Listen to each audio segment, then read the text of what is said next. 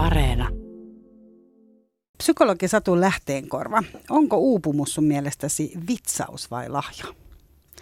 No mä sanoisin, että siinä on vähän sekä että. Totta kai silloin, kun me ollaan sen äärellä, niin on se ihan, ihan niin kuin kamala tila. Mutta se, mitä mä omassa työssäni ja elämässä on nähnyt monta vuosikymmentä, on se, että siitä seuraa lahjoja. Eli ihminen oppii vähän tunnistamaan sitä, että Kyllä. Kyllä. mikä on hänelle hyväksi ja missä ei, mikä ei ole. Yhteys itse ja elämään vahvistuu ja se on iso asia. Eli tänään kysy mitä vaan puhuu siis uupumuksesta ja puhutaan siitä, että mistä me oikein puhutaan, kun me puhutaan uupumuksesta. Tuntuu ainakin median ja ihan vaan yleisten juttujen ja keskustelun perusteella, että se on aika, aika lailla tällä hetkellä meidän yhteiskunnassa läsnä. On työuupumusta, kotonaulouupumusta, deittiuupumusta ja diettiuupumusta. Aikuiset on uupuneita, nuoret on uupuneita, lapset on uupuneita ja jotkut lemmikkieläimetkin tuntuu saavan uupumusdiagnoosia ainakin tuolla koirapuistossa. Mutta siis mitä se uupumus oikein on niin kuin silleen fyysisesti ja mentaalisesti ja pitäisikö sen eri vaiheita jotenkin erotella tai nimetä eri tavoin? Ollaanko me ruvettu puhumaan uupumuksesta liikaa, eli onko siitä tullut vähän sama asia kuin joku aika sitten ferritiinin vähyydestä, ylikunnosta tai kilpirauhaseen liittyvistä ongelmista, että hei joo, mullakin on toi. Vai onko se niin, että itse kukin meistä on tosiaan aika uupunut ja itse asiassa siihen kannattaisi kiinnittää ehkä vielä jopa vähän enemmän huomiota, siis silleen ihan oikeasti eikä vaan puhumisen tasolla. Muun muassa tämän tyyppisiin kysymyksiin on tänään täällä vastaamassa psykologi Satu Lähteenkorva. Mun nimi on Mira Selander. Oikein lämpimästi tervetuloa. Yle puheessa. Kysy mitä vaan. Eli otetaan Satu Lähteenkorva kiinni siis siitä, että ihmiset tuntuu olevan siis tosi uupuneita. Kyllä, ja toi sana oikeastaan kuvastaa sitä, että sitä hän voi käyttää monella tavalla. Eli kyllä meidän ajassa työterveydessä sitä käytetään ja sillä diagnosoidaan ihmisiä tai arvioidaan ihmisen vointia. Mutta onhan se kauhean arkinenkin sana, että mä oon tosi uupunut. Joten sen niin kuin varmaan käyttökohdat meidän elämässä ja meidän elämän yhteyksissä on tosi monenlaiset. Mm, varmaan joo tosiaan elämän tiettyihin vaiheisiin ja huomasin ainakin näistä kuuntelijakysymyksistä, että moni, joka on vaikka ruuhka vuosissa, mm. niin uupumus on ihan semmoinen asia, että se on ihan sama kuin vaikka yön valvominen, kun on, lapset on niin kuin pieniä tyyppisesti. Kyllä, kyllä. Tota, äh, jos nyt lähdetään siitä, että me Satu, kun me tehdään tätä ohjelmaa, niin täällä Helsingissä on tosi pimeätä ja sataa ja talvi on tuloillaan, syksy menee niin kuin syvemmälle. Ihmisiä alkaa väsyttää ja, ja on semmoinen niin kuin väsynyt ja vähän haluton olo. Onko se silloin niin kuin ihan vaan väsymystä, joka liittyy vaikka niin kuin vuoden aikoihin vai mistä tunnistaa, että se voisi olla sitten jotain vaarallisempaa? Joo, sanotaan näin, että, että väsymyksen ja uupumuksen raja on ihan varmasti semmoinen veteen piirretty viiva. Se, mitä mä usein ihmisten kanssa tarkastelen, on sitä, että, että kuinka monipuolisia oireita on. Ja toinen, että kuinka pitkään niitä on niin kuin kestänyt. Se on ihan normaalia elämään kuuluvaa, että meidän mielialat vaihtelee, meidän voimavarat vaihtelee, sitä kutsutaan elämäksi. Ja sitten toinenkin asia, ennen kuin mennään tähän sun mainitsemaan vaaralliseen uupumukseen tai vaaralliseksi koettuihin oireisiin, niin on se, että, että niin kuin, ihmisessä on joka tavalla mekanismeja, jotka pyrkii ylläpitämään tasapainoa. Eli se, että meillä alkaa tämmöiset hälytyskellot, kehon, mieli ja ihmissuhteiden hälytyskellot soittelemaan, niin se on itse asiassa niin kuin elämää puolustava mekanismi meissä. Ja se ei ole vaarallista, päinvastoin. Just nämä hälytyskellot niin kuin yrittää pitää meitä niin kuin kiinni elämässä ja puolustaa elämää ihmisessä. Niin, eli siinä mielessä se on niin kuin lahja, jos sä alat kuulla jonkunlaisia hälytyskelloja. Kyllä, sanotaan yleisimmät. Esimerkiksi kehon alueella unihäiriöt, työikäisillä tosi yleisiä. Syömisen muutokset, nämä voi aina mennä muuten to, niin kuin suuntaan tai toiseen, eli että et, et menettää kokonaan tai, tai alkaa nukkumaan tai syömään ihan, ihan niin kuin hirveästi. Ää, sitten niin kuin erilaiset kiputilat voimistuu, itselle tyypilliset lihasryhmät niin kuin kipeytyy tai itselle tyypillinen joku kehon oire, vaikka suolistovatsa, närästys, migreeni, tämmöiset niin voimistuu. Mutta mielen alueella sitten muistinhäiriöt ja ää, tunteensäätely, niin ne on sellaiset alueet, missä usein näkyy, näkyy niin kuin väsymyksen oireet. Ja varhaisessa vaiheessa niin se on todellakin lahja, että elimistö niin kuin, ja mieli kertoo, että hei, että nyt on liikaa, liian pitkään tai kerralla liikaa kuormitusta. Että niin kuin meissä on elämää puolustavat mekanismit ja sitten vielä tähän liittyen se, että itse asiassa se, että mieli niin kuin käpertyy tai tulee niin sanottuja uupumuksen tai vaikka masennuksenkin oireita, jotka muuten siis kietoutuu tosi usein siis toisiinsakin, niin meidän aika medikalisoi sitä, niin kuin heti yrittää niin kuin tehdä sairaudeksi, mutta mä itse ajattelen, että suurin osa uupumuksista ei ole sairauksia, vaan terve reaktio epäterveeseen elämäntilanteeseen. Mm, eli jotain pitäisi muuttaa. Sä mainitsit siis tuossa nyt näistä oireista unihäiriöt. Joo. Eli onko siinä jotain eroa, että ihminen on niin levoton, että hän ei saa illalla unta vai se, että hän herää niin kuin aamuyöllä johonkin niin kuin missä vaiheessa, pitääkö molemmista huolestua vai? Joo, totta kai nämä on yksilöllisiä, mutta tosi usein näkee niin, että kun ihminen on ollut ylikierroksilla, eli tehnyt liikaa jotain tai tapahtunut li, niin kuin kerralla liikaa jotain, jotain liian voimakasta tai jotain liian pitkään, niin meidän sympaattinen hermosto, meidän kehon niin kuin mekanismit menee vähän niin kuin ylivirittyneisyystilaan silloin usein nukahtaminen vaikeutuu. Mun oma kokemus niin kliinikkona on se, että varhaisessa vaiheessa stressi tekee sen nukahtamisen vaikeuden ja pitkittynyt, kroonistunut tämmöinen väsymys, uupumus, oireilu aiheuttaa sitten ne tosi kettomaiset aamu- ja heräilyt. Eli sitten, että et alkaa niin vastuulliset ja tunnolliset alkaa heräillä niin työn vastuisiin silloin yöllä kolmen viiden välillä. Yksilöllistä se on, mutta sen mä näen, että pitkittynyt uupumusoireilu aiheuttaa sen aamuyön inhottavan oireilun. No itse kuulun näihin, jotka niin kuin, ä, tietyssä tilanteessa, ä, se voi olla ihan vaikka lähetyksen kokoon saaminen tai joku tällainen asia, mutta että se voi niin kuin herättää aamuyöllä, niin, niin mä niin kuin koitan ajatella, että okei, muutaman hetken päästä tämä ehkä menee ohi. Onko tämä sun mielestä oikein vai pitäisikö heti niin kuin huolestua ja mennä lääkäriin? Mä tiedän, että psykologina vaarallista sanoa näin, että ihminen kestää univajetta hyvin, mutta itse asiassa on huomattu, että ihmisen niin kuin resilienssi, kyky kestää niin kuin vajeita on, on kyllä melkoinen. En suosittele sitä, että me lähdetään ruokkiin, sitä en tietenkään, mutta ei tarvitse pelästyä siitä, että tulee jaksoja, että, että uni häiriintyy tai että on näitä uupumusoireita. Se kertoo siitä, että asiat merkitsee paljon ja heräämisiä on tutkittu puhuttu, niin suurin osa meidän heräämisen syistä liittyy työasioihin. Mm. Eli vastuulliset tai innostuneet ää, työntekijät heräilee yöllä pohtimaan niitä vastuitaan tai innostuksen kohteita. Se on niin kuin tavallaan aika niin kuin liikuttavaa ja mä suosittelisin myötätuntoa. Se stressaaminen varsinkaan silloin yöllä ei kyllä auta.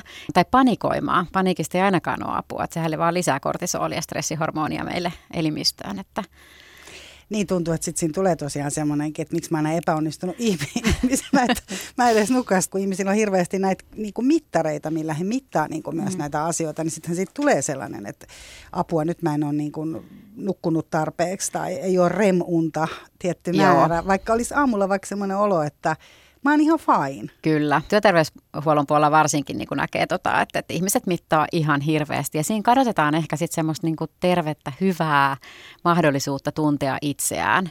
Että et välillä tekee kyllä ihan tosi hyvää laittaa kaikki mittarit niin pois ja kuulostella, että mitä mulle niin kuuluu. Ja, ja niin löytää niin semmoisia luonnollisempia keinoja siihen, että mitä mä teen, jos mä heräilen yöllä tai tuntuu, että uni on liian niin vähäistä. Et tosi moni esimerkiksi mun asiakkaista vuosien varrella on hyötynyt siitä, että kun he yöllä herää ja he huomaa, että voi ei, kello on neljä ja niin kuin, että apua mä en nukahda, niin me ollaan harjoiteltu esimerkiksi itsensä rauhoittamisen taitoa. Ää, silittäminen on aivan ihana. Kun ihminen koskettaa itteensä lempeästi tai miten vaan koskettaa, niin se, siis se aktivoi oksitosiinia elimistössä.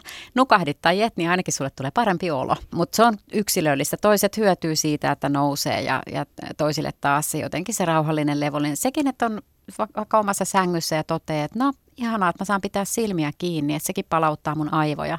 Tai että ihanaa, että mä saan olla täällä peiton alla vielä kaksi tuntia. Että niin kuin, jos ei nukahda, niin ei nukahda. Usein se, mikä alkaa tukea sitä unta, mikä on siis yksi yleisimpiä uupumusoireita, niin kuin nämä unihäiriöt, niin on se, että, että löydetään sieltä päiväaikaan enemmänkin niitä keinoja, eikä niinkään si- silloin yöllä. Sehän on oire, että yöllä herää, niin usein se päivän tukeminen, eli tauottaminen, työpäivän aikainen palautuminen ja sitten semmoiset niin kuin, ää, vastuuttomat hyödyttömät hetket. Ne on tosi tärkeitä. Vastuuttomat hyödyttömät Joo, mä ihan hetket. työkseni siis koulutan ihmisiä ole vastuuton. Mulla on semmoinen hyvinvoinnin kulmakivi, että mitä mä oon toistakymmentä vuotta Suomessa kouluttanut satoja tuhansia ihmisiä. Mä kysyn, että mitä, niin kuin sano kolme sanaa, mitä sulle ekana tulee mieleen, kun mä sanon sulle tyypillinen työpäiväsi. sitten sieltä tosi usein tämän päivän ihminen vastaa, että kiire ja hektisyys ja reaktiivisuus ja paniikki ja puhelut ja tietokone ja tämän tyyppisiä. Eli hyvin sellaista, niin kuin, että äänen intonaatiosta kuulee, niin kuin, että hirveä intensiteetti ja reaktiivisuus. Ja pintahengitys. Kyllä, juuri näin. No sitten kun me lähdetään katsoa, että no mitkä olisi niille sanoille vastakohtia, no usein lyö tyhjää, mutta sitten kun sieltä tehdään vähän tämmöistä vaikka meta-analyysiä, niin huomataan, että hyödyttömyys ja vastuuttomuus kuvaisi tosi hyvin. Ja itse asiassa kun ihminen saa arkipäivänä työpäivän jälkeen olla semmoisen vaikka 20 minuuttia vastuuton ja hyödytön, se on todella palauttavaa. Mutta tosi moni työssäkäyvä kysyy, että onko se jotain syötävää. Ja mä tiedän, että yksinhuoltaja, pienten lasten yksinhuoltaja tota, vanhemmilla voi olla tosi vaikea löytää niin kuin täysin tämmöinen vastuuton hetki, mutta silloin kun elämässä on mahdollisuuksia löytää niitä hetkiä, niin kannattaa, koska pienikin semmoinen vastuuton hetki ää, lähtee palauttaa meidän mieltä. Ihmistä ei sinänsä niin kuin väsytä työn tekeminen faktuaalisesti tutkimusten mukaan, vaan enemmänkin tekemättömät työt. Se, että sä irrotat niistä naruista hetkeksi ja niin kuin lepäät mentaalisti, niin se on palauttavaa. Tietenkin kyllä mä kannustan, että jos unet jää pituudeltaan liian lyhyeksi, niin kyllä mä kannustan siihen, että lähtee tutkailemaan ja hakemaan tukea sille, että mikä tukee sitä unen ylläpitoa. Mm. Joo, ja sä mainitsit sitä, että päivässä aikaan, että tarkoittaako se myös sitä, että paitsi että on näitä, just näitä vastuuttomuuden, tai että ollaan niin kuin vastuuttomia, niin myös jotenkin sitä, että rentouttaa itseään sen tauottamisen lisäksi. Tauo, tauottaminen on hirveän hyödyllistä, ei pelkästään siis sen niin kuin sympaattisen hermoston, siis se meidän tavallaan sen hermoston kannalta, joka niin kuin virittäytyy tai ylivirittäytyy, vaan itse asiassa kognitiivinen ergonomia tarkoittaa siis aivotyön niin kuin ergonomiaa. Niin me tiedetään esimerkiksi se, että taukojen aikana aivot niin kuin jäsentelee niin kuin niitä asioita. Että aina jos sä teet jotain vastuullista tai ajattelutyötä tai jotain tämmöistä, missä pitäisi muistaa jotain, niin tauot on itse asiassa hirveän hyödyllisiä niin kuin myös sen takia. Ei pelkästään palautumiseen, vaan myös se, että silloin aivot niin kuin laittaa syvämuistiin asioita. Ja siinä on niin monenlaisia hyviä asioita. Me tiedetään, että taukoja pitävät ihmiset on tutkimusten mukaan tehokkaampia, tuloksellisempia, tekevät vähemmän virheitä ja vo, niin kuin hyvinvointi on parempaa. Mutta suositteletko muuten sellaista, että ihmisellä olisi aika tarkka se semmoinen niin kuin rutiini, vaikka joku tämmöinen niin päiväohjelma? Se on niin yksilöllistä, mutta rutiinit nyt joka tapauksessa on kaikille hyvä asia. Et ilman rutiineja niin ihminen kuormittuu, että se nyt liittyy tähän uupumusaiheeseen ihan suoraan. Et rutiinit, monta kertaa ajatellaan, että rutiinit on jotenkin tylsiä tai jotenkin, että ihminen on tyhmä, jos se niin kuin, täytyy käyttää rutiineja. Mutta itse asiassa rutiinit on tosi viisasta ajan ja energian käyttöä, että ei tarvitse aina keksiä kaikkea alusta, vaan että rutiinit tukee meidän niin kuin elämää ja tekemistä. Joo, ja siitä jää niin aikaa ajatella. Tai siis niin kuin olla vaikka ajattele, ajattelematta, tehdä vaan. Nyt jos mä menen vielä takaisin siihen, mistä me aloitettiin, kun me puhutaan tosiaan Satu Lähteenkorvan kanssa tänään täällä uupumuksesta, niin täällä tosiaan kun puhutaan, sanoit, että oireiden kirjo on niin kuin aika laaja, niin täällä tosiaan on kysytty siitä, että mitkä on niin kuin ne, ne oireet, joihin ihmisen olisi siinä niin kuin syytä kiinnittää huomiota, että uupumus menisi vakavammaksi ja muuttuisi sitten mm. burnoutiksi ja loppuun palamiseksi. Ja toisaalta sitten taas se, että kun me alussa puhuttiin sitä, että puhutaanko me tavallaan niin kuin uupumuksen alla, että on se väsymys, uupumus, toisaalta on niin kuin burnout, joka on taas niin eri tilanne, niin miten sä tätä summaat? No lähdetään siitä liikkeelle, että epätasapainosta on tullut uusi normi ja se on epänormaalia. Se oli syy, miksi mä kirjoitin vaikka tästä aiheesta kirjan, koska niin kuin musta on niin surullista, että aikuisuus on vähentynyt. Me, me hyväksytään niin kuin se, että, että ihmiset on ihan puolikuntoisia ja uupuneita. Me hyväksytään, niin kuin, pidetään normina, normaalina sitä, että päätä särkee ja syödään närästyslääkkeitä ja ei nukuta ja, ja, ja tota, on erilaisia kiputiloja. Ollaan ärtyisiä, ollaan äksyisiä, muisti ei toimi ja me vetäydytään. Ei se ole normaalia ja se ei ole aikuisuutta se, että kun ihminen on joka tavalla niin, kuin niin upea ja hieno ja hälytyskellot niin kuin soittelee meissä, että, että kyse ei ole siitä, että meillä ei olisi mahdollisuutta kuulla, kun tasapaino heikkenee. Siis tasapaino ei ole staattinen piste, sen mä sanon, että se ei ole joku, mikä voi saavuttaa. Niin kuin sen terveydessä me ajatellaan, että oikea vastaus ja muuten suomalaisilla on siis tutkitusti ihan poikkeuksellisen voimakas tarve ää, niin kuin, ää, löytää oikea vastaus ja olla oikeassa ja tavallaan tämmöinen niin kuin, Kaskumäinen yllätys. Joo, niin varsinkin terveyden alueella, että ei, ei tasapaino ole joku niin kuin piste, jonka voi saavuttaa, vaan tasapaino on liikettä. Mä usein käytän metaforana purjehdusta. Et se on vähän niin kuin, että sä oot purjevene tai purjehtija ja sä oot suhteessa siihen niin kuin veteen ja, ja niin kuin tavallaan, että ymmärrys siitä, että missä kunnossa se purjevene ja purjehdustaidot on, niin kannattaa miettiä, että mihin lähtee niin kuin purjehtimaan. Tasapaino on liikettä ja, ja tota, se, että kun sieltä alkaa tulla niitä oireita, niin ne on mahdollisuus niin kuin kuulla, että hei, että et, et, okei, nyt alkaa, nyt alkaa tulla tämän tyyppisiä niin kuin juttuja. Siksi mä aina sanon, niin kuin, että itsetuntemus on niin kuin esimerkiksi esimiestyön kivijalka, että kun tuntee, niin, kuin, niin ymmärtää, että onko ärtyisyys, äksyisyys, takakiireys, onko ne sulle tyypillinen luonteenpiirre vai onko ne oire siitä, että, että oot vaikka väsynyt. Mä voin sanoa, että lähes kaikki ihmiset vastaa, kun tähän kysyy, niin sanoo, että no ei ole tyypillinen luonteenpiirre, vaan että se on sitten selkeästi joku oire, oire kertoo niin kuin jostain. Tai muistin niin kuin heikkeneminen, muistiin painamisen niin kuin vaikeus, keskittymisen heikkeneminen, ongelmanratkaisu, päätöksenteko, kaikki tämmöiset niin kuin korkeammat niin kuin ajattelun prosessit ja toiminnot, niin kun ne lähtee heikkeneen, niin onko se sulle niin kuin tyypillistä? Ja yleensä se ei ole. Eli se on mahdollisuus havaita, että okei, tasapaino on lähtenyt heikkenemään. Mutta se, että et, et, niin tehdäänkö me sille niin kuin mitään. Kasvun kolmenteen sääntö on tunnista, tunnusta, toimi me kyllä oikeasti niin kuin tunnistetaan näitä asioita. Ihmiset jopa niin kuin reteilee uupumusoireilla. Eli kerrotaan tosi niin kuin vuolaasti kaikki nämä oirekirjot ja kaikki. Mutta tunnistamisen ja tunnustamisen ero.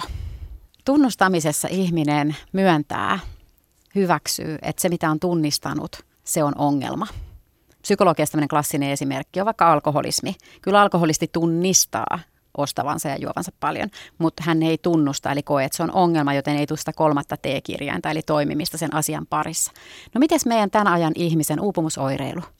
Kyllä todella moni tunnistaa. Musta tuntuu, että tänä päivänä ihmisen niin kuin, ää, hyvinvointiterveystietämys ihmisestä on sama luokka kuin 70-luvulla lääkärin tai psykologin. Mutta mitä ihmettä? Miksi me ei koeta, että se on ongelma? Ja mä, se, miksi mä oon tästä niin tiukkana aikuisen ihmisen kanssa, että hitsi viekö me annetaan aivan niin kuin epätasapainosta mallia meidän nuorille ja lapsille. Tämän hinta on ollut tosi kova. Mä oon itse tehnyt yli 30 vuotta vapaaehtoistyötä nuorten parissa. Ja, ja niin kuin mua sattuu niin kuin se, että aikuisuus on vähentynyt. Ja uupumus on yksi alue, mikä niin kuin hyvin kuvastaa tai kipeällä tavalla kuvastaa sitä, että, että niin kuin miten aikuisuus on vähentynyt. Tarkoitatko sä Satu lähteen korvatella niin kuin aikuisuude, aikuisuudella sitä, että ihminen on niin kuin, osaa olla, ottaa vastuun itsestään Tarkoitan. ja omasta elämästään? Tarkoitan. Ja Tarkoitan. sä tarkoitat, että nyt me ollaan epätasapainossa myös siksi, että me eletään niin kuin teinit. Kyllä, me eletään niin kuin teinit ja me ei niin kuin... Vedetään rajaa. Joo, kun mä usein vanhempien kanssa keskustelen tai vanhempainilloissa, vanhempien kanssa, että aiheena vaikka, että miten tuen nuoren hyvinvointia. Kyllä se lähtee siitä, että minkä, miten sä itse elät elämääsi. Että sä kuinka niin kuin naksutat sille sun teinillesi jostain niin kuin asioista, mutta jos sä itse oot niin kuin yksi, yksi niin kuin iso burnout-keissi siinä hänen edessään, niin se ei vakuuta tätä nuorta. Se ei näytä, että sun hyvinvointi, että hyvinvointi, tasapaino on tärkeitä asioita oikeasti elämässä. Mutta jos sä elät tasapainosta siis enkä tarkoita nyt täydellisen tasapainosta, ei tasapaino ole joku, minkä voi niinku saavuttaa, se on liikettä. Mutta jos sä oot riittävässä tasapainossa suhteessa elämään, niin esimerkiksi minä tyytyväisyys, käsitys itsestä on niinku tyytyväinen. Mutta mitä tekee tämän päivän aikuiset? Väsyneenä ää, tapahtuu ensimmäisenä se, että ihmisen ammatillinen ja tämmöinen yleinen itsetunto alkaa heikkenee. Eli väsyneenä ihminen tutkimusten mukaan näkee itsensä, elämänsä ja osaamisensa negatiivisemmin kuin, niin kuin normaalisti. Ja kyllä meidän lapset ja nuoret niin kuin näkee sen meidän niin kuin sen, että me ollaan tyytymättömiä ja me ollaan väsyneitä. Ja me mallinnetaan, me annetaan esimerkkiä siitä, että tämä on normi ja se ei ole normaalia. Mutta miksi me Satu korva ollaan niin väsyneitä? Joo, heti kun sä puhut tuosta, niin mä mietin niin sosiaalista mediaa ja, ja me roikutaan siellä ja pitäisi katsoa yksi jakso jostain sarjasta, niin me katsotaankin, tiedätkö, aamuyöllä kello 2.30 mm. vielä pyörii siellä joku niin Succession tai muuta vastaavaa. Mutta mitä muuta se? Miksi, miksi me ollaan? No kaksi asiaa. Onneksi kaikki ei ole väsyneitä. Mä näen tasapainoisiakin ihmisiä paljon jopa omalla vastaanotollani. Ja, ja tota noin, niin toinen asia on se, että ihmisellä on ää, kolmesta neljään tämmöistä peruspsykologista tarvetta, kun fysiologiset tarpeet on niin kuin vaikka ravinto, lämpö, tämmöiset näin, niin meillä on psykologiset perustarpeet. Voimakkain niistä poikkitieteellisesti tutkittuna on kuulumisen tarve, eli tarve kuulua porukkaan tai yhteyteen tai jotain. No millä ihminen varmistaa sen paikkansa siellä ryhmän sisällä sillä, että se antaa jotain tai on jotain tai tekee enemmän tai jotenkin on tykättävä. Eli just se meidän tarve saada kuulua saa meidät taipumaan niin kuin henkisesti ja fyysisesti tosi kummallisiin asun, asentoihin. ja siksi me väsytään, koska niin kuin me, me, me ollaan tai tehdään liikaa tai, tai sitten jotain, mikä ei ole meitä sen tarpeen takia, että me niin kovasti halutaan saada kuulua. Tota, onko se myös sellainen niin jonkunlainen hyväksynnän hakeminen on, siis? On, Niin, että sä tarvitset niin kuin sen hyväksyvän Joo. katseen. Täällä on itse asiassa, Juhani on kysynyt siitä, että kuinka paljon ihmisen niin kuin työuupumukseen vaikuttaa se, että hän, hän ei saa semmoista niin kuin hyväksyvää katsetta tai ei saa semmoista niin kuin palautetta. Meillä on tut, nyt työelämätutkimuksesta ihan kiistaton näyttö, että työelämässä on nyt ollut yli viiden vuoden ajalta ihan valtava arvostuksen ja palautteen saamisen vaje ja tarve – ja se on tosi tärkeää, että me saadaan palautetta. Mä mainitsin näistä peruspsykologisista tarpeista, niin kakkosena siellä tulee osaaminen, kyvykkyys. Eli ihmistä tyydyttää syvästi osaaminen ja kyvykkyys. Eli se, se tietoisuus siitä, että osaa jotain tai on kyvykäs jossain. Ja, ja työelämä on usein se, niin kuin se areena olla se kyvykäs tai osata jotain. Ja, ja jokainen meistä tarvii palautetta. Mä en tunne yhtä ainutta ihmistä – joka ei tarvitsisi palautetta tai sitä katsetta tai sitä niin kuin kokemusta siitä, että, että joku oli tyytyväinen hänen osaamiseen tai kyvykkyyteen. Ja mikä se kolmas on? No sitten siellä tulee, riippuen vähän tutkimuksista, ihana neuroottiset ihmiset aina kysyy, että mitkä nämä luvut on. Me no, kaikki... jää niin rutiinitaikataulu. joo, joo, kaikki me ollaan vähän neuroottisia. Kolmosena ja nelosena, riippuen tutkimuksista, niin siellä tulee vaikuttaminen, eli asio, maailman parantaminen tai asioihin positiivisella tavalla vaikuttaminen, eli hyvän tekeminen auttaminen. Tämän tyyppiset asiat on kolmantena, vähän riippuen tutkimuksesta. Ja neljäntenä on autonomia, eli tämmöinen riittävä niin kuin kokemus siitä niin kuin autonomiasta, itse, niin kuin itsenäisyydestä tai siitä omasta tilasta. Et kaikki kaipaa sitä, mutta esimerkiksi työelämässä eri ammateissa ihmiset kaipaa eri määrän. Et johtajat on paljon autonomisempia kuin esimerkiksi vaikka tutkimusten mukaan lastentarhaopettajat. Eli niin kuin, sekin vaihtelee sitten ammattikunnittain, mutta, mutta myös yksilöllisesti. Mm. Mut. Eli, eli tavallaan niin kuin tässä se, tästä oli myös kysymys täällä ja sehän on ihan selvää, että, että just kun ihminen pystyy niin kuin määrittelemään vähän sitä omaa aikaansa ja omaa rytmiänsä ja on ehkä niin kuin ne, ketkä nyt ovat olleet sitten etätöissä vaikka tänä aikana, niin ovat ehkä tosiaan pystyneet rytmittämään enemmän, niin se on sun mielestä tärkeä asia se, että, että ihminen niin kuin tavallaan elää niin kuin jotenkin niin kuin rytmilleen uskollista elämää ja toisaalta myös se, että ihminen pystyy toteuttaa jotain niin kuin kutsumusta. Kyllä, Kyllä, molemmat asiat. Tuo rytmijuttu on ehkä, se liittyy niin kuin hyvinvoinnin näkökulmasta siihen, että me tiedetään, että joustavuus on aina hyvinvoinnin top kolmosessa. Se, että, että siellä on niin kuin niitä vapausasteita, tiedätkö, sitä joustavuutta, jos tarvii joustaa, niin se tukee ihmisen hyvinvointia. Se, että tavallaan, että on ne ry, ry, niin kuin rutiinit ja rytmit ja kaikki, mutta sitten jos tulee joku tilanne, niin on ta, niin kuin mahdollisuus joustaa. Nyt niin kuin tässä – niin kuin pandemia-aikana moni on kokenut, kun tekee vaikka kotona töitä, niin on kokenut, että on ollut mahdollisuus sitten vähän joustaa sen, niin kuin sitä rytmiä oman perheen tai oman itsensä kannalta. Mikä se oli se sun toinen kysymys? Mä jo unohdin, että se, että, että kuinka tärkeää, ja tämä itse asiassa ei ollut edes mun, vaan tämä oli Sepin kysymys, että kuinka tärkeää sen niin kuin uupumisen välttämiseksi on se, että ihminen löytää niin kuin tavallaan sen oman kutsumuksen, että hän pystyy jollain tavalla toteuttaa, vaikka olisi on. sitten kaupassa töissä, missä ei haluaisi olla, mutta voi siellä vaikka käyttää luovuuttaan. Mä uskon, että on. Ja just se, että se on esimerkiksi tutkimusten mukaan siellä peruspsykologisissa tarpeissa, että ihmisellä on tarve niin kuin vaikuttaa, auttaa, niin kuin tehdä hyvää, niin kuin antaa sen panoksensa, niin oikeastaan nämä kaikki niin kuin peruspsykologiset tarpeet tietyllä tavalla kietoutuu toisinsa. Silloinhan sä saat olla osa sitä yhteisöä ja antaa sen oman panoksen. Mä uskon, että se on tosi tärkeää, että me saadaan olla osana kokonaisuutta, sillä niin kuin omalla taidolla tai oman näköisellä tavalla osata tai tehdä.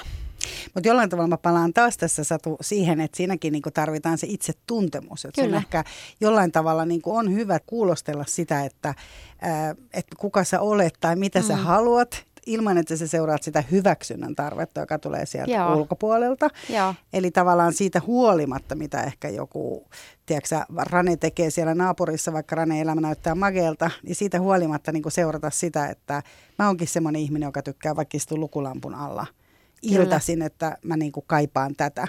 Kyllä, ja tämän takia on niin kuin tosi tärkeää, että jokainen ihminen maailmassa löytäisi itselleen vähintään yhden hyvän tahtoisen ihmisen. Mä nimeen tätä sanalla kanssalainen, todellakin kahdella s Se tarkoittaa siis sellaista ihmistä, joka tukee sun sinuutta, sun persoonaa, sun taitoja, sun kutsua, sua. Hyvän tahtoisuushan tarkoittaa sitä, että, että jos sä menet tehdä jotain hölmöä, niin tämmöinen hyvän tahtoinen kanssalainenhan sitten myös kertoo se, jos meinaat niin kuin tehdä itsellesi vahinkoa. Eli siinä on se hyvän tahtoisuus kietoa niin kuin tavallaan niin kuin hyvässä ja pahassa niin kuin sen yhteyden. Ja siinä mielessä niin kuin seura tekee kaltaisekseen, että jos me saadaan niin kuin peilejä jostain, että mitä pitäisi olla, mitä kannattaisi olla, niin kuin vaikka some nyt, somessa aina joku on parempi ja kauniimpi kuin sinä, se on fakta. Ja, ja niin kuin se, että jos sä katsot, peilaat sieltä koko ajan elämää, niin kyllä alkaa uuvuttaa aika nopeasti. Mutta se, että onko siinä vierellä oikeasti semmoinen hyvän tahtoinen ihminen, joka, niin kuin, joka niin kuin haluaa tutustua suhun, haluaa kuunnella sua, haluaa haluaa niin kuin nähdä, niin kuin, että et, kuka sä oot ja mikä ihme susta kasvaa tämän elämän aikana. Niin kuin olla vierellä siinä kanssalaisena, mm. koska kanssalainen sallii tapahtumista.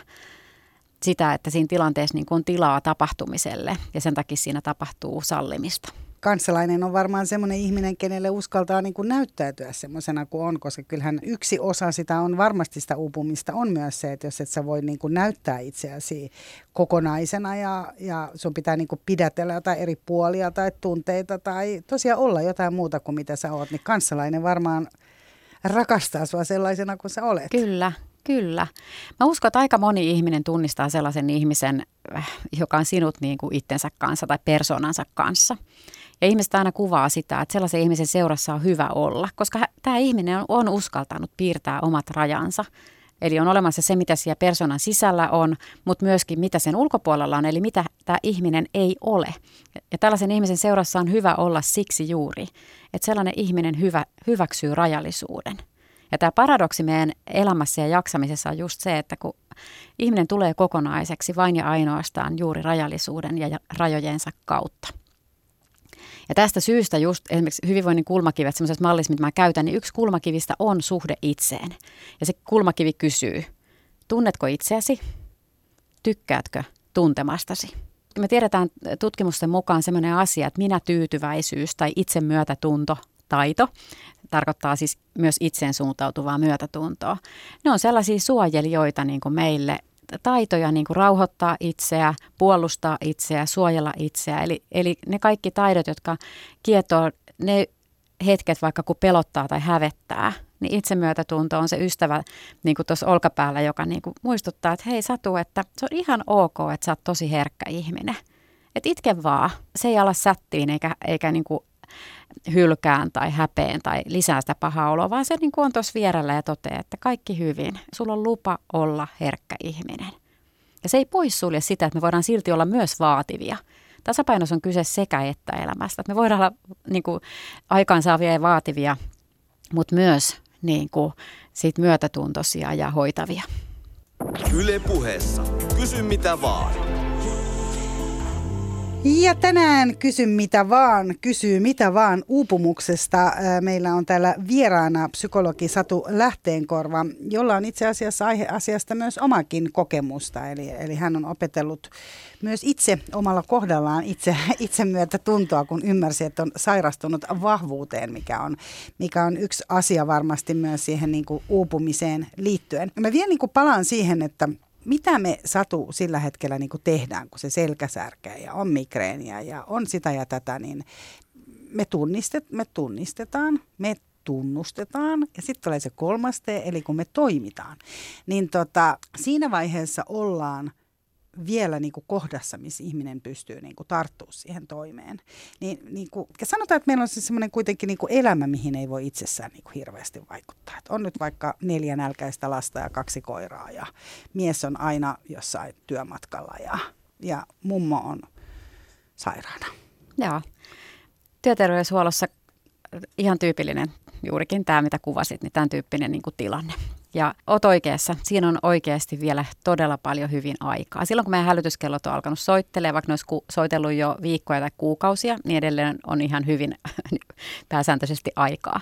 Ja vaikka mä en tykkää psykologina usein antaa vinkkejä, mutta mä usein sanon näin, että tämmöisen vinkin annan, että tee jotain. Ja se jotain voi olla tosi pientä, että kato aamulla myötätuntoisesti itse peilistä, kun lähdet töihin tai, tai, tai tota, yhtenä, me yhtenä arkiiltana aikaisemmin nukkumaan. Tämä on muuten hyvä vinkki muutenkin, siis ihan kelle vaan, kun moni sanoo, että arkena tulee nukuttua liian vähän. Me yhtenä arkiiltana aikaisemmin nukkumaan. Ja kaikki, ketkä tämän on tehnyt, ne on hyvin kiitollisia itsellensä ja huomaavat sen, niin kuin sen vaikutuksen siitä. Niin kuin, että ne voi olla hyvin pieniä asioita. Ei väsyneenä itse asiassa siinä kohtaa, kun ihminen on väsynyt ja on uupumusoireita, niin ää, ei kukaan meistä jaksa niin kuin mitään kauhean isoa. Se, että puhuu jollekin, Mä monta kertaa sanon ihmiselle vastaanotolla, kun tämä ekan kerran tulee esiin, niin mä sanon, että kerro jollekin. Että se tee jotain voi olla sitä, että kerro yhdelle ihmiselle tämä asia. Ne voi olla moni, monenlaisia asioita, mutta hyvin pienet asiat riittää. Ja, ja niin kuin se lähtee pysäyttämään sitä vauhtia tai hidastaa sitä vauhtia. Eli se ylipäätään, että jollekin kertoo, niin tulee nähdyksi niin kuin sen olon kanssa. Ja se on jo hoitava. Me monta kertaa ajatel- tiedetään siis tämä asia, että jos tulee vaikka kätehaava, niin me uskotaan ihan täysin tämä, että aivot lähettää valkosoluille käsky lähti korjaan sitä, sitä haavaa. Että meissä on mekanismi lähteä parantaa. Mutta me ei puhuta siitä, että ihmisellä on myös mielen valkosolut. Eli meissä on joka tavalla mekanismit, jotka lähtee korjaamaan meitä, kun me ollaan uupuneita. Itse asiassa paraneminen alkaa juurikin sairauden tunnosta. Enkä tarkoita, että se uupuminen tarvitsee olla nyt tämmöinen niin diagnostinen tila, vaan että et, et huomaa jonkun kanssa, on se sitten ammattilainen tai ystävä tai jonkun kanssa, mutta huomaa, että et, hitse mä oon niin ihan sairaan väsynyt. Mä oon kuukausi aivan uupunut ja mulla soittelee tämmöiset kaikki kellot tässä. Sen niin kuin ääneen sanominen on sitä tunnustamista, ää, joka käynnistää tasapainottumisen ja paranemisen. Kiinnitän huomioon tässä, kun puhut tästä, että aika usein ihmiset sanoo, että, että puhutaan semmoinen niin aika pitkä litania ja sitten se loppuun sanoo, että no mutta tämä on nyt tätä. Tällaista tämä nyt on. Joka on varmaan se niin kuin toteamus, että kun sulla on vaikka ne ruuhkavuodet ja siinä on kaikenlaista, niin on semmoinen niin kuin ajatus siitä, että jos mä nyt jään tätä valittaa, niin mä niin kuin kaadun tämän alle. Öö, olisiko se sitten kuitenkin niin kuin parempi, kun mä kuuntelen tässä sua, niin jotenkin niin kuin jättää se loppulause sieltä pois, kertoo vaan ne asiat, eikä tavallaan niin kuin, sit ruveta saman tien jo taas heti pinnistelemään jotenkin niin kuin.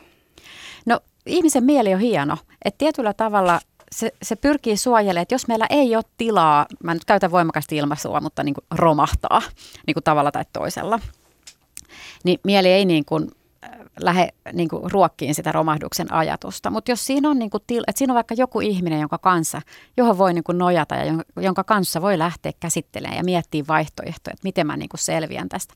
Kyllähän me nähdään siis ihan joka viikko ja kuukausi yrityksiä, työyhteisöjä, perheitä, erilaisia yhteisöjä, jotka ovat valinneet epätasapainon sijasta tasapainon arvoksensa – ja ovat lähteneet tekemään niitä pieniä asioita, jotka on lähtenyt tasapainottamaan sitä yhteisöä. Eli kyllä me tiedetään, että terve tasapaino on mahdollista, että uupumuksen ei tarvi olla normi. Joten se on niin mahdollista, mutta kukaan ei selviä yksin, eikä elämä ole tarkoitettu selviämään yksin. Et sitä mä, niin kuin, sitä mä niin kuin huudan maailmaan, niin kuin, että, että jokainen, jolla, jolla on elämä niin kuin sen verran hyvin mallillaan, että voi toimia olkapäänä, niin toimikaa. Et, et, täällä on paljon yksinäisiä uupuneita ja se on, must, se on iso suru, koska elämää ei koskaan tarkoitettu elettäväksi yksin. Mutta sitten jotenkin siihen uupumiseen liittyy myös sellainen ajatus, että kun ihmisellä on siinä aika paljon niin kuin kannettavaa ja siellä taustalla on tuo romahtamisen pelko, niin sittenhän siinä helposti voi käydä niin, että ihminen rupeaa niin kuin haalia tavallaan vähän niin kuin lisää. Kyllä. Eli, eli koska, koska siellä on se niin kuin pelko, joka tekee sen ja tulee semmoista niin kuin levottomuutta ja sitten sä sit sä vasta niinku kuunteletkin niinku tavallaan podcastia, katsot YouTube-video yhtä aikaa ja hämmennät aamupuuroa ja mitä ikinä. Eli tavallaan niinku, sit katoo se sun puhuma tasapaino tosiaan. Kyllä, kyllä. Et ja sehän on yksi merkki, eikö on, on, on. Ja siis pelkohan saa tekemään sen, että ihminen yleensä lisääkin vauhtia. Ja usein niin sitten vakavien uupumusten kohdalla on nähty juuri se, että vauhti on lisääntynyt siinä vähän ennen.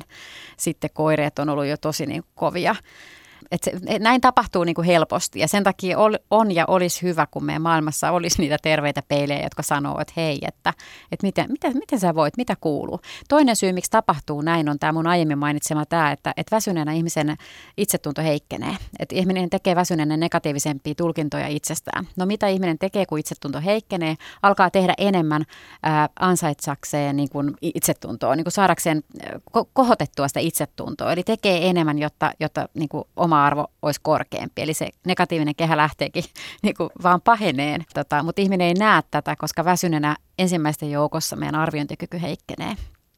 Ja sen takia me itse nähdään sitä usein, että me lähdetään tekemään just niitä asioita, mitkä väsyttää meitä entisestään. Mm, tästä on ainakin mieleen myös se, että, että jos seuraa niin kuin sosiaalista mediaa, niin mm. se on usein semmoinen, että jos alkaa niin kuin ihan hirveästi sit sieltä tulla sitä niin kuin tiedätkö, päivitystä, päivitystä, päivitystä, Joo. päivitystä, niin tiedätkö, niin kuin hälytyskellot Kyllä. soimaan, eikö Kyllä. näin?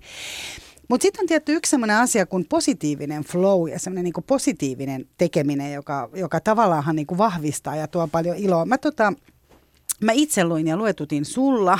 Rikka Suominen kirjoitti Anna-lehteen omasta uupumuksestaan todella, todella hienon kolumnin, joka on siis selvästi kiertänyt tuolla myös sosiaalisessa mediassa ja hyvin paljon nimenomaan niillä kommenteilla, että tunnistaan, tunnistan, tässä ollaan ja jotta kuulijat ymmärtää, mistä puhutaan, niin Rikka Suominen puhuu tässä paljon niin kuin myös tästä oma, omasta niin kuin etuoikeudestaan. Eli, eli oli, niin kuin, oli taloudellinen turva tai on taloudellinen turva ja turvaverkkoja ja, ja olisi työtä, josta vaan jaksaisi tehdä, mutta että hänen kohdallaan uupumus liittyi nimenomaan siihen tämän kolumnin perusteella tai artikkelin, niin liittyi siihen, että hänellä oli hirveästi kaikkea kivaa.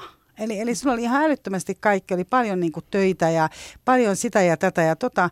Ja sitten alkoi väsyä niin, että hän siinä kertoi, että ei jaksanut niin nakertaa ruisleipääkään, vaan siirtyi niin pehmeämpään paahtoleipään. Ja oli myös sitä mieltä, että juodaanko me, että ehkä kaikki juo smoothia myös siitä syystä koko ajan, että ei jaksa pureskella ruokansa. Mikä ei muuten itse asiassa ole ihan niin kuin, niin kuin, tai, tai ole aikaa ja, ja voi olla kyllä ihan niin kuin totuuden mm. siementäkin, että saadaan niin kuin helposti kaikki ravintoaineet siinä mm. ja niin kuin sit pysytään niin kuin tehokkaina. Mutta siis tämä tää, niin kuin tää Riikan, Riikan artikkeli siitä, niin puhuu niin kuin nimenomaan siitä niin kuin positiivisesta flowsta, joka sitten kuitenkin niin kuin loppu, loppupeleissä oli sit sitä, että hän ei tosiaan niin kuin muistanut num, pankkikortin numeroa muistaakseni tai, tai tietä jonnekin. Että alkoi tulla niitä muistiongelmia ja sitten se totaalinen väsähtäminen. Mm. Kyllä, siinäkin on sitten epätasapainoa taas toisella tavalla. Et, et se aiemmin mainitsema, että karsiminen vahvistaa, pitää paikkaansa. Et jos meillä on mitä tahansa liian pitkään tai kerralla liikaa, niin me mennään tasapainoon. Ihminen on tosi resilienssi, tämmöinen, niin kuin, että ihmisen kyky niin kuin selviytyä, kestää, taipua, palautua on ilmiömäinen. Meillä on synnynnäistä resilienssiä, että ei tarvitse nyt pelästyä, että me ei kestetä mitään. Päinvasto ihminen on aivan valtavan niin kuin kestävä ja taipuisa ja palautuva. Tämä on tärkeä. Kyllä, todellakin. Ja uupumuksesta selviää. Ja, ja niin kuin, ettei tarvitse niin pelätä sitä, mutta se, että, niin kuin, että on meillä mi- mitä tahansa niin kuin jotenkin liikaa, niin ää, se on vähän sama kuin jotenkin tietokoneeseen koko ajan tallennetta samaan failiin niin kuin kaikkea, niin jossain kohtaa se kone sanoo, että ei, että nyt tänne ei mahdu enää. Niin on ne sitten kivoja tai ikäviä asioita, niin samalla lailla vähän meidän keho ja mieli niin kuin sanoo, että nyt, nyt riitti, niin kuin, että kova levy täynnä, ei tänne ei mahdu enää. Mutta mistä me se sitten Satu Lähteenkorva tunnistetaan? Koska kyllä mä niin kuin itsekin tunnistan niin että jos sulla on niin kuin hyvää drive päällä, niin, niin kuin tosi ilolla tekee vaikka tosi pitkän työpäivän. Joo, joo, ja ihminen jaksaa vaikka monta viikkoa kivoja pitkiä työpäiviä. Että jotenkin ei tarvitse, niin kuin sitä ei tarvitse, en mä suosittele nyt sitä, että sä alat tekemään pitkiä työpäiviä niin kuin näin, vaan mä tarkoitan sitä, että ihminen kestää hyvin sitä, että on pitkä työpäivä tai pitkiä työpäiviä. Tai esimerkiksi mun työhän on jatkuvasti ollut vuosikaudet sitä, että, että se on hyvin niin kuin, että tietyt kuukaudet, mulla syksylle kasautuu työt ja keväälle kasautuu tiettyihin kohtiin, että ne kasautuu. Mutta kun just se itsetuntemus tekee sen, että kun mä tiedän, että okei, että marraskuun puolivälissä helpottaa, niin mä pidän siinä jo tämmöisen eh, ensimmäisen joululoman. Että tavallaan niin se tietoisuus ja itsetuntemus on niin kuin siinä pohjana, että, että jotenkin tietää, että kun on rankkaa, niin sitten ettei kotona ja vapaalla esimerkiksi taas vaadi sitä ja tätä ja tota.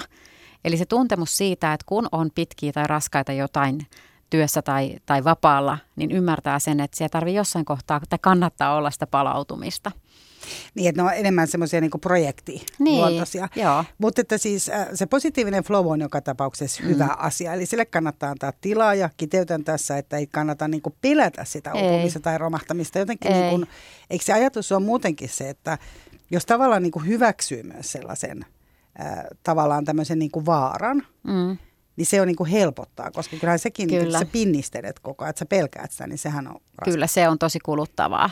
Siis mä haluaisin antaa semmoisen niin levollisen, lohdullisen ja ennen kaikkea rohkaisevan viestin, että kyllä ihminen alkaa havaitsemaan, kun uupumuksen oireita tulee ja ne ei tule silleen yhtä äkkiä nurkan takaa, vaan pääsääntöisesti ne kehkeytyy kuukausien tai vuosien seurauksena. Eli se, että jos on päivien tai viikkojen jaksoja, niin ei tarvitse pelätä, vaan että, että sitten kun jos huomaa, että on kuukausia tai vuosia ylikuormitusta tai, tai sitten äkillisesti jotain tosi valtavaa, niin kuin läheisen kuolemahan on monta kertaa semmoinen, että se on äkillisesti jotain, mitä ymmärrys ei pysty käsittelemään, niin silloin mieli niin kuin käpertyy ja hakee niin kuin tilaa sen asian prosessoinnille. Mutta että niin kuin se, se, miksi jotenkin tämä on myös lohdullista, on se, että tiede on pystynyt aivotutkimus todentamaan sen, että, että meissä on niin kuin kaikki mekanismit, jotka pyrkii palauttamaan tasapainoa, siis ylläpitämään tasapainoa, puolustamaan tasapainoa, mutta myös palauttamaan tasapainoa.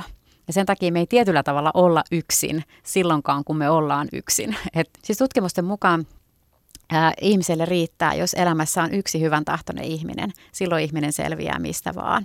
Ja sen hyvän tahtoisen kanssalaisen perään mä niin huutelen täällä, että yksinäisyys on yksi sairastuttavin niin kuin ilmiö meidän maailmassa. Se johtuu tästä, että kun voimakkain peruspsykologinen tarve on se kuulumisen tarve ja ulkopuolisuus on niin kuin sen vasta-ilmiö, niin se on kaikista niin kuin kipeintä ja vaikeinta meille. Ja, ja tota, ei se ole helppo, helppo asia ollenkaan. Mä mietin, että missä kohtaa meidän yhteiskunta on tunnista, tunnusta, toimi kohdalla tässä yksinäisyyden ilmiössä, tässä häpeällisessä yksinäisyyden tilassa, mm. jossa me, meidän, meidän aika on joka on noussut myös aivan valtavasti esiin nyt niin kuin pandemian aikana. Ja jokainen Todella. varmasti niin kuin tietää sen, aina niin kuin, vaikka olisi introverttikin ihminen, niin tietää sen, että, että mitä ihmiselle tekee. Täällä mm. on ihmiset ollut kuitenkin niin kuin vuoden omissa Kyllä. oloissaan esimerkiksi, että mitä se tekee, kun sulla ei ole sitä katsetta eikä Niinpä. sulla ole sitä kosketusta. Niinpä. kosketuskinhan on ihan hirveän on, on, oleellinen ja me, osa. On ja me tiedetään ihan siis nyt tämä, kun me ollaan täällä katse etäisyydellä, kosketus, melkein kosketusetäisyydellä tässä tilassakin, niin meillähän niin kuin kaikki hormonit meissä esimerkiksi, oksitosiinit, dopamiinit, serotoniinit, kaikki hyvi, hyvinvointihormonit pumppaa meissä sen takia, että me ollaan samassa tilassa, me nähdään toistemme ilmeet ja hymyt ja katseet ja kaikki.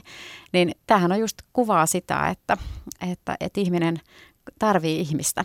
Mutta miten sä sitten Satu annat neuvoksi, jos ihminen on tuolla yksin, niin on tavallaan niin kuin, niin kuin sä sanoit, se on häpeä. Ei ole helppo niin kuin sanoa, ei että koen yksinäisyyttä, vaikka mulla olisi niin kuin kaikki muut asiat hyvin puhumattakaan, jos ne ei ole niin kuin hyvin. Mutta että jos sulla on semmoinen niin kuin tietty status ja sä koet kuitenkin syvää yksinäisyyttä paljon on tämmöisiä ihmisiä, joilla näennäisesti on ihmisiä ympärillä, mutta kokevat psykologista yksinäisyyttä ja ulkopuolisuutta.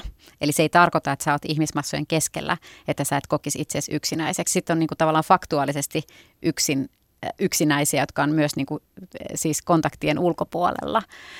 Eihän siihen nyt mitään helppoa vastausta. Jos olisi helppo vastaus, niin varmaan joku olisi se jo sitten niin keksinyt. Mutta mä uskon, että se on, se on asia, jota meidän niin kuin kannattaa ja tarvii tarkastella. Ja jotenkin tuntuu se, että mitä enemmän me kuitenkin niin kuin uskalletaan puhua, uskalletaan mm. sanoa. Se, että ihminen sitten uskaltaa kertoa niistä niin kuin peloistaan tai eikä siihen tarvitse alkaa parantaa. Et ei, ei, ei myöskään ei. sen takia, että ei. olisi heti niin kuin vastaus annettavana, vaan se, että okei, susta tuntuu tuolta.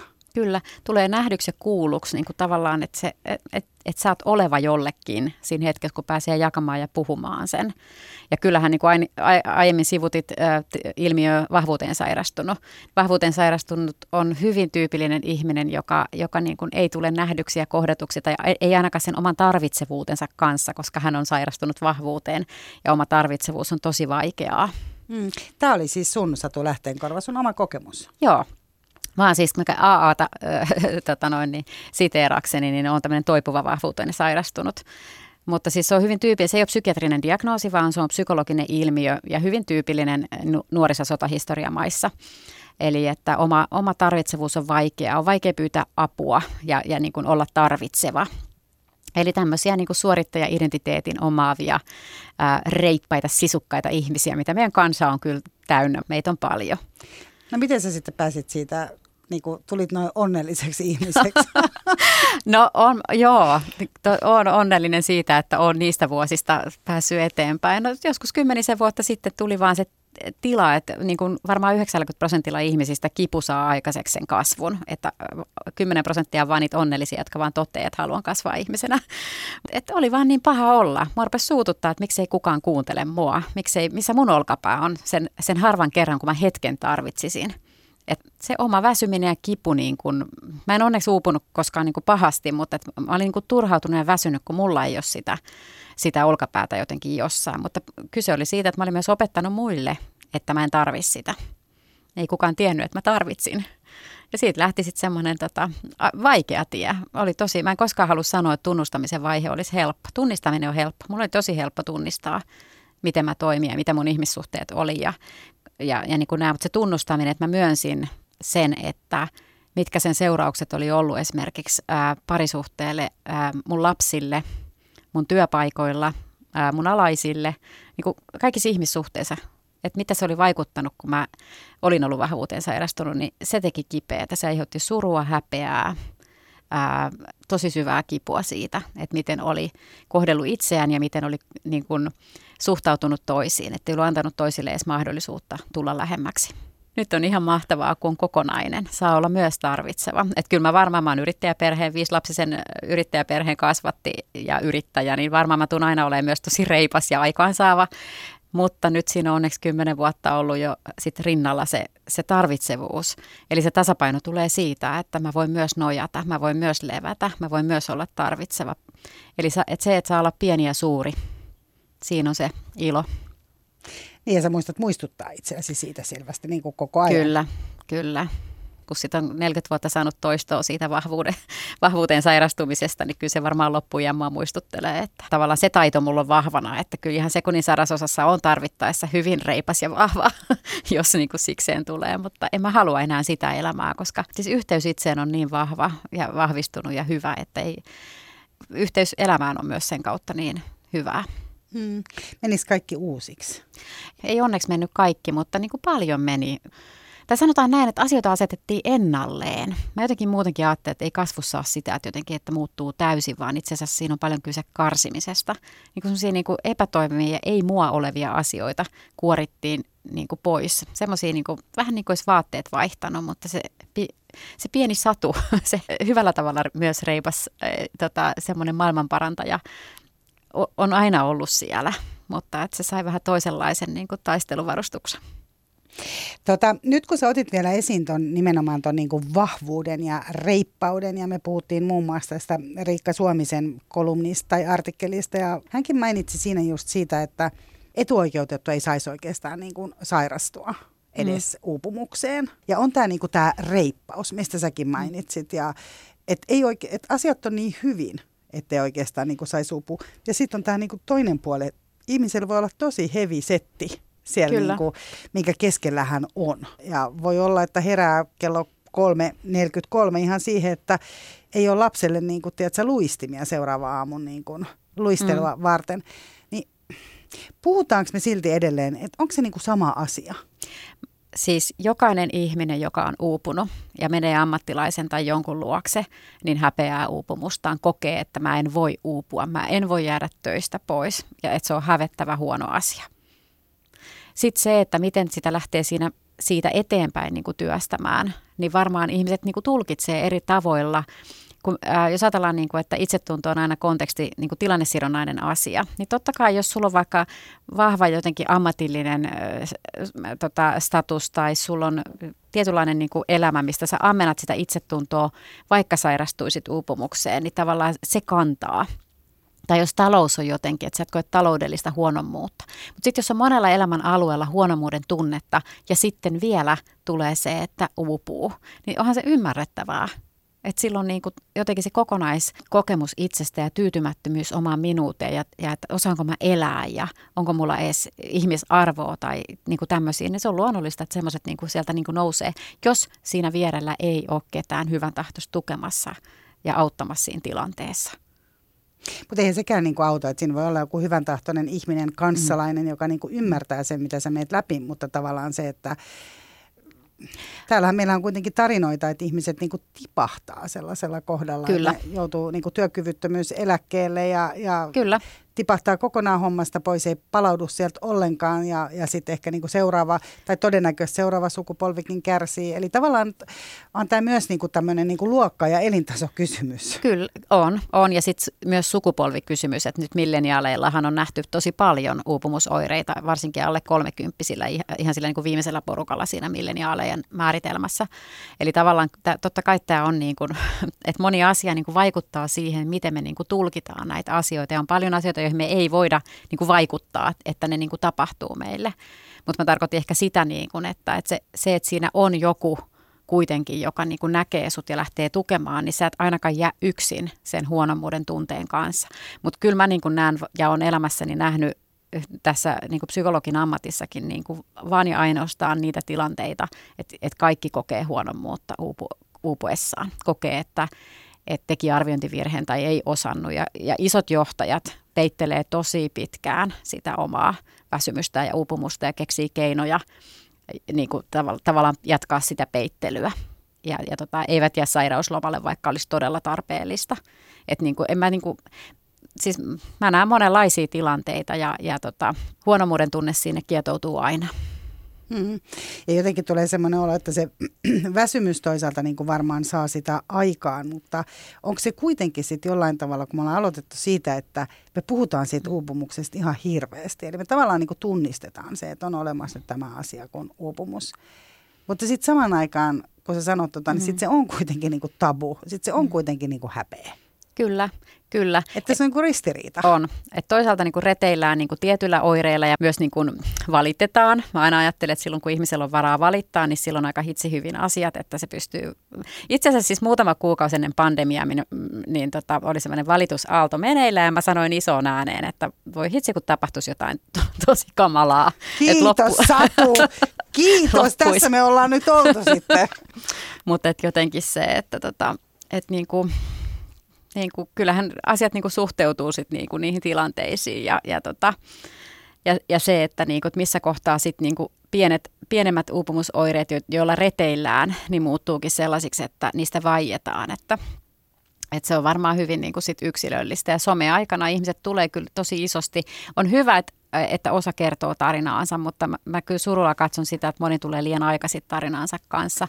Tarkoitan oman paranemisensa kannalta. Mm.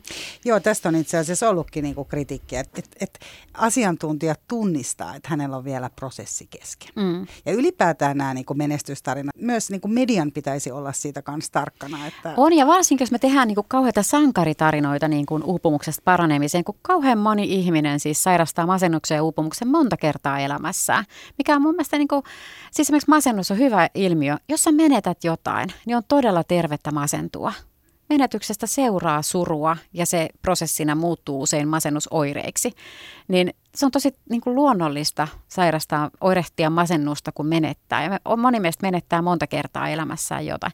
No sitten jos olet rakentanut sit valtavan sankaritarinan, että et, et sitten minä opin kaiken ja minusta tuli teflonia, niin arvakkaa kun semmoinen ihminen sitten seuraavan kerran sairastuu masennukseen tai upumukseen, se ei voi kertoa sitä kellekään koska se olisi niin noloa, kun hänen sankaritarinansa romuttuisi. Että tavallaan niin on hyvä, että meillä on esikuvia ja on ihana, että me kuullaan paranemisen matkoja. Että semmoinen toipumisorientaatio meidän ajassa niin kuin vahvistuu. Ja sitten samanaikaisesti jotenkin, että et, et niin kuin tietoisuus, se hyväksyminen siitä, että et, et, et, et meidän matka tuolla merellä voi, voi niin kuin sit pitää sisällään monenlaisia vaiheita ja, ja uudestaan joitain vaiheita. Mm. Niin se toipuminenkin on varmasti, tai kun puhuttiin alussa tuosta, äh, onko lahja vai vitsaus, niin mm. onhan se myös niin kuin tavallaan sitä, että äh, näiden kokemusten kautta, niin kyllä ihminen pakostakin varmaan vähän muuttuu. No siis mun on sanottava, että, että niin kuin jokainen ihminen, jonka kanssa mä oon pidempään saanut työskennellä, sanoo jossain vaiheessa, että ovat kiitollisia uupumuksesta se on ollut semmoinen, semmoinen myös, mitä mä oon jossain kohtaa voinut jo matkan varrella sanoa, että moni on sanonut, niin he itse palaa siihen myöhemmin ja sanoo, että hei nyt mä ymmärrän, mitä sä sillä tarkoitit. Että, että nyt mä oon itse kiitollinen, että mä oon joutunut käymään tämän läpi, että, että, että siitä on seurannut hy, niin syvä hyviä, niin kuin mä tykkään sanoa, syvä hyviä asioita omaan elämään ja siksi se on lahja. Mutta palautuuko siitä palautuuko ihminen kuitenkin? Niin kun... Tämä on klassikokysymys. Niin mä ajattelin, että, että niinku, haluuko, halu, joo, haluuko? Se, ihmiset aina sanoo tuolla työelämässä, että joo, se, se, se, se, tota, se uupuu ja se ei koskaan ollut selkeä enää entisellään. Ja mun, mä väitän näin, että okei, puhutaan jostain sitten oikein todella niin kuin fataali, oikein graavista burnoutista, joka voi tehdä aivoille sitten, mutta ne on äärimmäisen niin kuin harvinaisia. Mutta se, mitä mä näen ja miten mä näen sen, on se, että, että kun ihminen on käynyt uupumuksen läpi – niin kyse ei ole siitä, että se ei sitten myöhemmin elämässä enää niin kuin pysty samaan, vaan se ei enää halua pystyä. Ja siinä on iso ero. Mutta mua kiinnostaa vielä Satu Lehtenkarva, että pystyisikö hän Mä halutessaan? Pystyisi. Tämä on kanssa, että mihin samaan. Mä oon tarkkana täällä. No vaikka, hyvä. Vaikka, tota, no vaikka siksi reippaaksi. Satuks äh, esimerkiksi, jos haluaa. Ei, niin... ei. Siihen mä en usko, että silloin kun identiteetissä on käynyt, on niin kuin kohdannut sitä jotain minuutta syvemmin ja nähnyt, niin kuin, että mikä ei ollut totta, niin en usko, että että pystyy palaan siihen valheeseen. Mutta mä tarkoitan, että monta kertaa työelämä mittaa sitä, että pystyykö, pystyykö siihen te- samaan tekemisen määrään esimerkiksi tai tahtiin tai johonkin. Tai tämmöiseen niin kuin, tiedätkö, mitattaviin asioihin. Sellaisiin pystyisi, mutta ei enää halua. Mutta minuuden muutoksissa niin ei varmasti pysty enää olemaan se, mikä ei oikeasti koskaan ollutkaan sen jälkeen, kun on tullut siksi, kuka on. Siinä on aina vaan se haaste, että, että vaikka se myötätunto löytyisi niin kuin itseä kohtaan, niin Lömo muun muassa kysyy myös siitä, että miten se, että kun meillä on kuitenkin nämä niin kuin rakenteet, että vaikka mm. sä löytäisit itsellesi myötätuntoa niin kuin työpaikalla, niin ei työnantaja välttämättä ei. hyväksy tätä. Ei hyväksykkä. Ja sitten tässä tulee se kysymys, mitä monen kanssa mietitään, että, että, niin kun, että onko mahdollisuutta vaihtaa työpaikkaa – tosi moni lähtee miettimään sitä, kun huomaa, että tämä työ tappaa mut. Että mä oon ihan elävänä kuolleena tässä työssä. Ja mä tiedän, että, että kaikki ei ole niin etuoikeutettuja, että pystyisivät niin kuin osaamisen tai koulutuksen takia niin vaihtamaan työpaikkaa. Osa, osa pystyy ja moni vaihtaa. Mutta jos me kiteytetään, kun mä nyt oon tämmöinen suomalainen, kun tässä sanoit, että suomalainen haluaa aina tarkat vastaukset, niin kun me puhutaan uupumuksesta – niin kuin ylipäätään, niin onko se sun mielestä nyt siis oikea termi vai pitäisikö meidän nyt enemmän niin kuin jaotella niitä? Ei, musta on tärkeää, että ihmiset puhuu sillä kielellä, mikä niin kuin asettuu heidän elämäänsä, lähtee sillä niin kuin liikkeelle. Ja kyllä sitten ammattilaiset dia- tekee sen diagnoosin, jos sen tarvetta niin kuin on. Mutta kyllä niin kuin mun mielestä meillä tarvitsee olla tilaa puhua niillä sanoilla, mitkä omalta, omalta tuntuu ja, ja tota, ylipäätänsä se, että me voidaan puhua uupumuksesta. Ja onko sun mielestä hyvä, että, että me tosiaan niin kuin puhutaan ja analysoidaan, ettei se, ettei se niin kuin käänny sit niin kuin toiseen suuntaan? Äh, mä oon tämmöinen tasapainon puolesta puhuja, eli sekä että. Eli, et, niin, et, mä en tiedä, tarvitseeko uupumuksesta puhua enemmän, mutta ehkä sitten väsy, jotenkin, että et, et kaikki on niinku väsyneitä. Niin se on musta semmoinen, mistä, mitä mä ehkä ravistelisin meidän, meidän yhteiskunnassa, koska kyllä se sitten vähentää iloa sitten. Tota, paitsi sitten on osa, osa meitä, joilla musta huumori on niinku se keino väsyneenäkin selvitä. Mm. Niin ja sitten tuntuu jotenkin, mä muistan kun mun oma mami, oma isoäiti aina sanoo no oli tietty vaihe kevästä ennen toukokuuta. Mä muistan, että hän usein sanoi, että oli matala paine ja melankolia oli ne kaksi sanaa. Ja sitten mä joskus aina mietin, että ne voi olla myös niin kuin surullisuus ja masentuneisuus ja, ja niin kuin tällaiset. Mutta kuvasti sitä niin kuin vuoden kiertoa. Jotenkin tuli semmoinen olo, että tämä on niin kuin elämää. On. Ja musta on ihana, että vuoden kiertoa voi kietoutua sitten, tiedätkö, erilaisia olotiloja ja tunnetiloja. Mielialat ja voimavarat vaihtelee elämässä ja sitä kutsutaan elämäksi. Hyvä. Lämmin kiitos tästä Satu Lähteenkorva ja me kuul- kaikki rakkaat kuulijat, me palataan taas ensi viikolla uusien aiheiden kanssa. Ensi viikkoon siis mun nimi on Mira Selander. Moikka!